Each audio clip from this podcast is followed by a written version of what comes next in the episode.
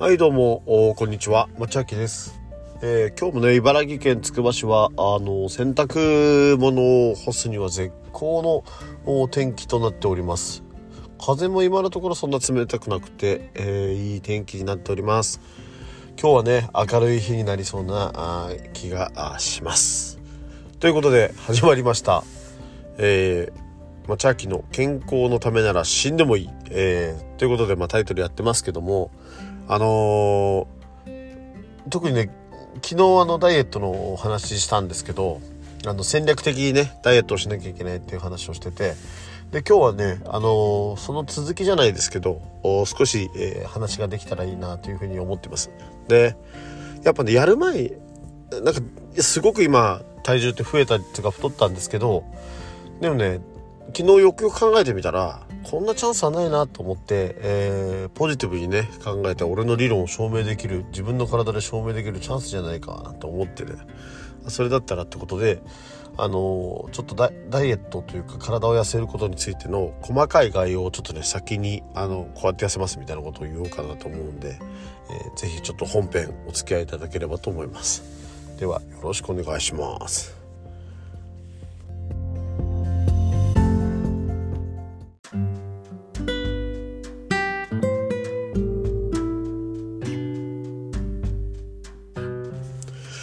はい、えー、では今日の本編です。えっ、ー、と、ダイエット方法について、えー、やっていきますと。公開しますというか、先に宣言しますということで、どういうふうにやっていきますかというと、基本的にね、食事は制限します。これね、何と言われようがやります。なぜかって言ったら、食われ、あの、たくさん食べてるから。あの、食事は制限します。で、あのー、腸内環境ですね。まずは食事を制限するというか腸内環境をまず正常に戻すってことを初めにやります。で2番目にはえっと筋肉も筋トレをするんですけどあのいわゆる有酸素運動ではなくて、えー、無酸素運動。特にその体幹トレーニングみたいなんでギュッてこう締めるようなあの何て言うんでしょうね。アイソメトリックでいいのかな。あのそういう運動をやります。で3つ目は、えー、よく手足を手足、えー、首ですねを温めますと。この3つであの体を温めますこの3つでいきます。これ王道なんですけどななんだじゃあ全然お前変わんねえじゃん。何の理屈もなってねえじゃんっていう話なんですけどここはね整体師らしくちょっとねこういう視点をちょっと皆さんに持ってほしいなと思うんですよね。まあ前も話したんですけどあの例えが悪いですけど私ゴミ袋理論って言っててやっぱね35リットルのゴミ袋のだから例えば体重が40キロだとして40リットルのゴミ袋なのかそれが50リットルのゴミ袋なのかであの全然違うと思うんですよね。でリバウンドっていうのはそのゴミ袋の大きさが大きくなっちゃうことなんであのこれはね、えー、筋肉が不足することでなるだと仮定してます。なんでギュッとこう骨組みというか骨格というか筋力でやっぱ締め上げてあの体の中の組成を変えて体重というかその脂肪とかねそういう水分を体の外に出せるような体にしたいなと思います。結局ね何キロ何キロって言うけど要は水分だしその水分が貯留してるというか溜まっているだけなんじゃないかなってずっとその長い十何年間こう見ててエステの人たちも見ててね、えー、理屈はそういう風に感じてるんです。でエステってすごくやっぱ脂肪を溶かして水抜きするんですけど水抜きっていうかまあ水抜きとは言わないのかなまあ理屈を言うと脂肪を溶かしてセルライトとかやってベアってやるんだけど骨組みまではやっぱ綺麗にならないんですよね。でまあそこで生体と組み合わせたりみたいな話ってよく出てくるんですけどあのこれは別に温めて脂肪がねその要は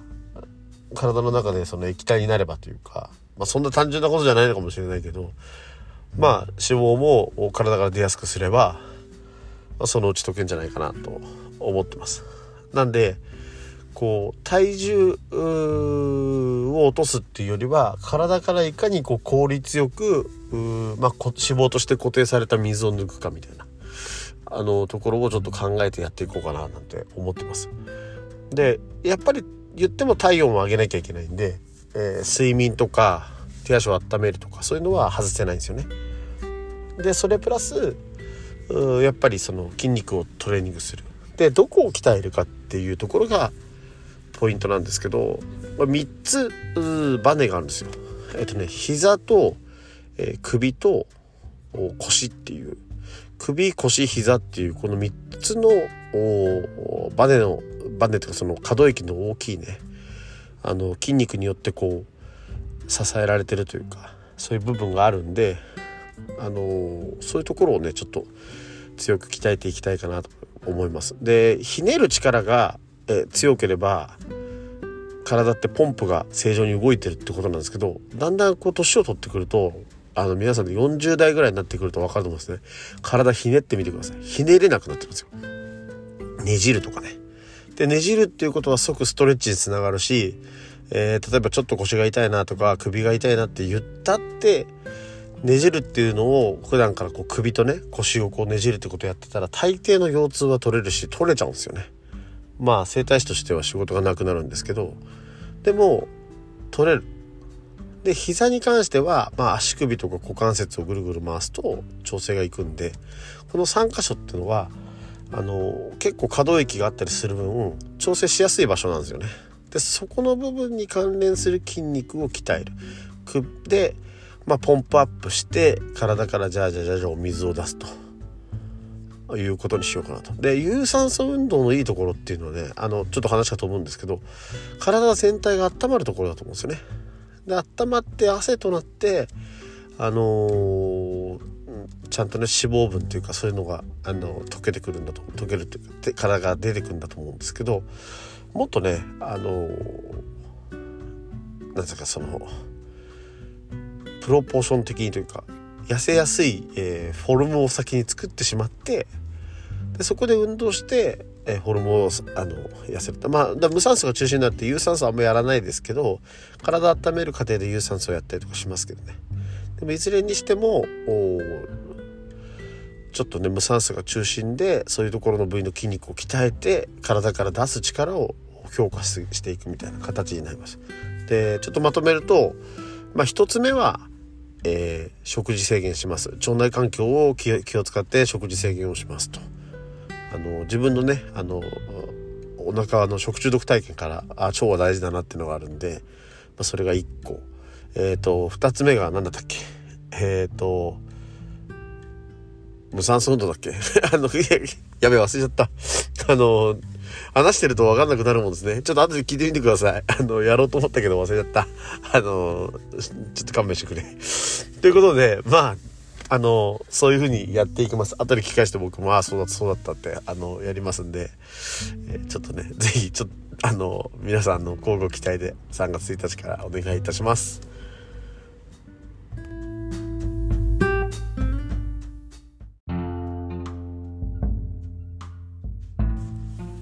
はい、ということでエンディングです。ね。あの、途中話していることをこう忘れてしまうという、なんという、何度も棒、棒、ね、暴言というかなんていうかちょっとね荒れた場面がありましたけどもおちょっとエンディングです。えー、最近あの自分がねあのハマっていることというか調べていることはポイントなんですよね。ポイントっていうのはあのまあポイント活動っていうか そのちょっとあのマイナポっていうのがあるんですけどまあそれをまあ申し込んでてまあそれで LINEPay をしたんですね。で LINEPay で5000円もらえるってことでおちょっとよしじゃあ大盤振る舞いだっつってあのその辺の活動をいじって、まあ、友達にビール配ったりとかあのやってちょっと自分で使い方をこう練習してってお前らぽいいなみたいな感じでポイントの方がねあの、おラインポイントも溜まってったぞみたいな話になってて、あ、ポイントってこれ1円で変えられんだみたいな話になったんですけど、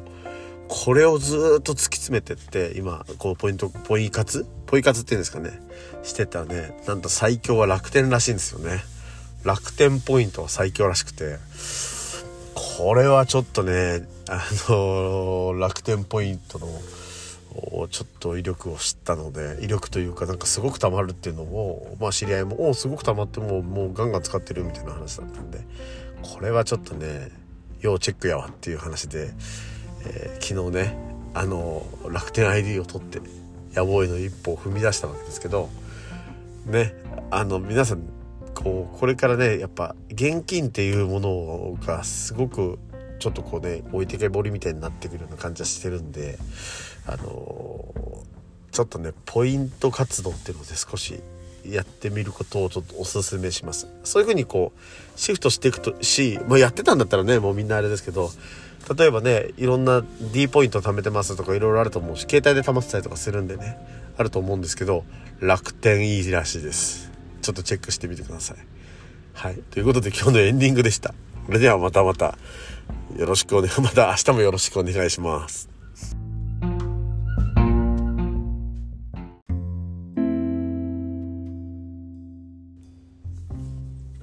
はい、えー、どうもこんばんは、まちあけです。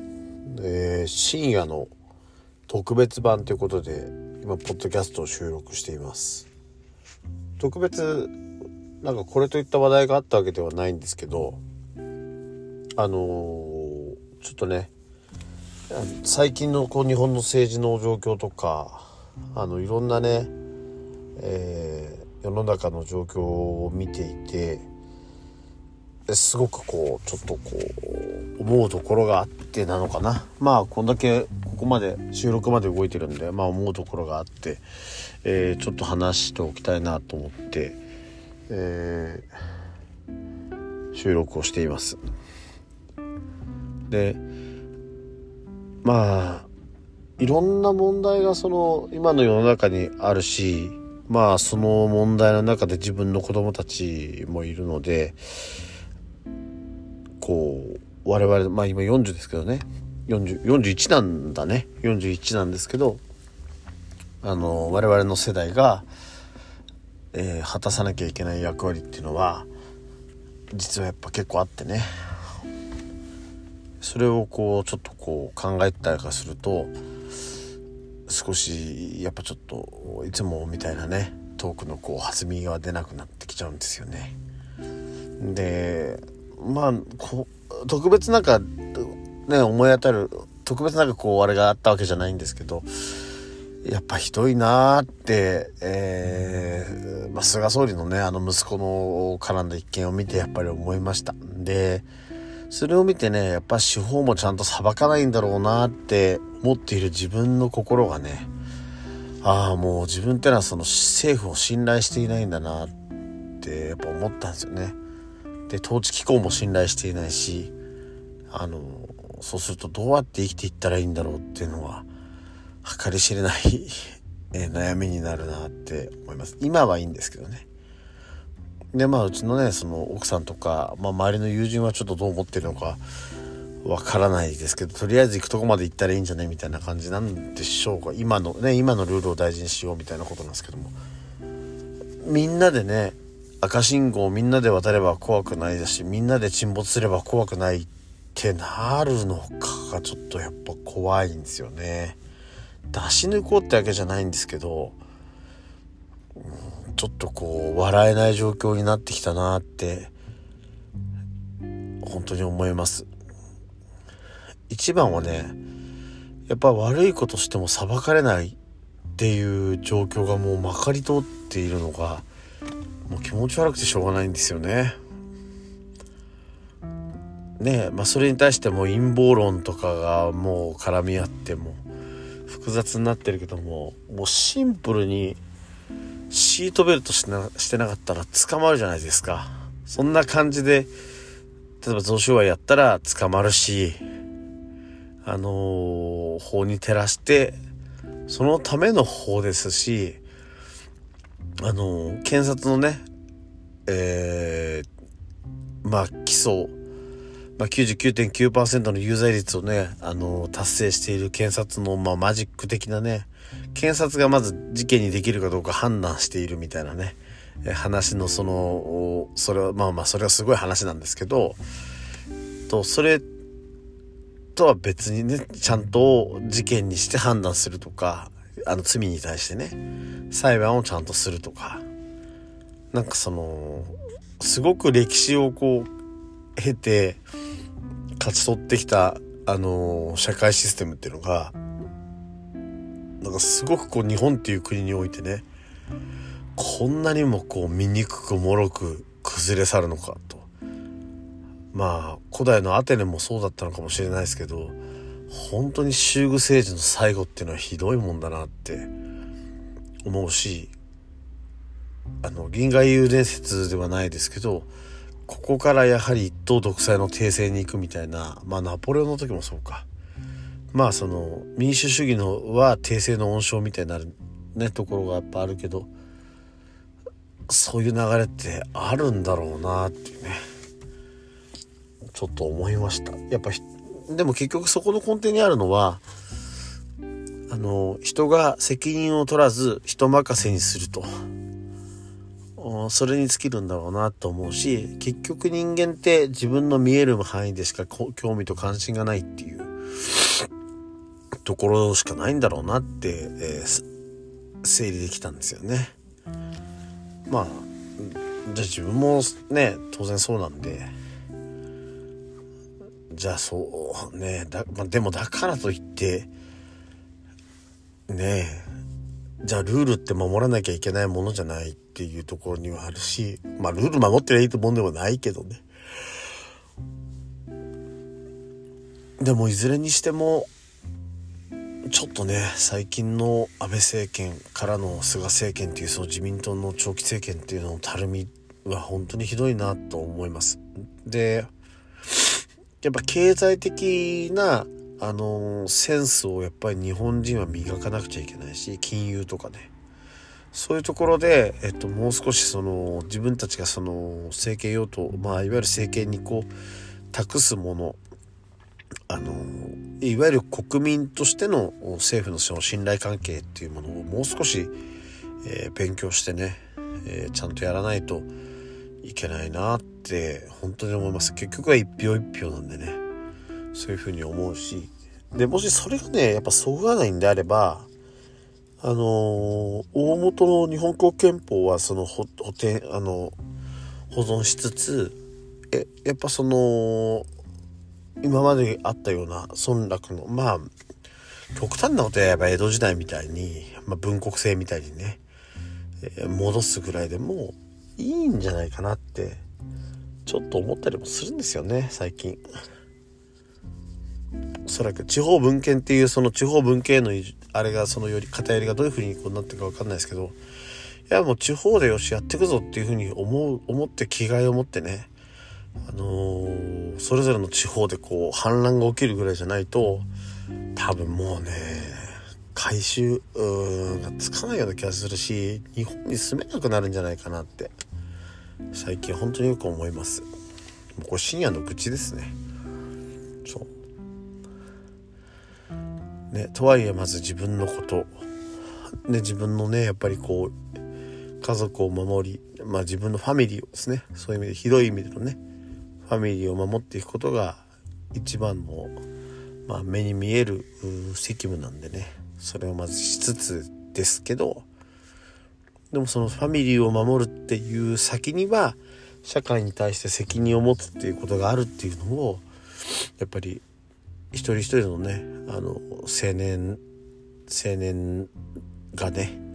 自覚することはとても大事じゃないかなと、えー、思います。長く喋るつもりはないんでこの辺りで深夜便でした。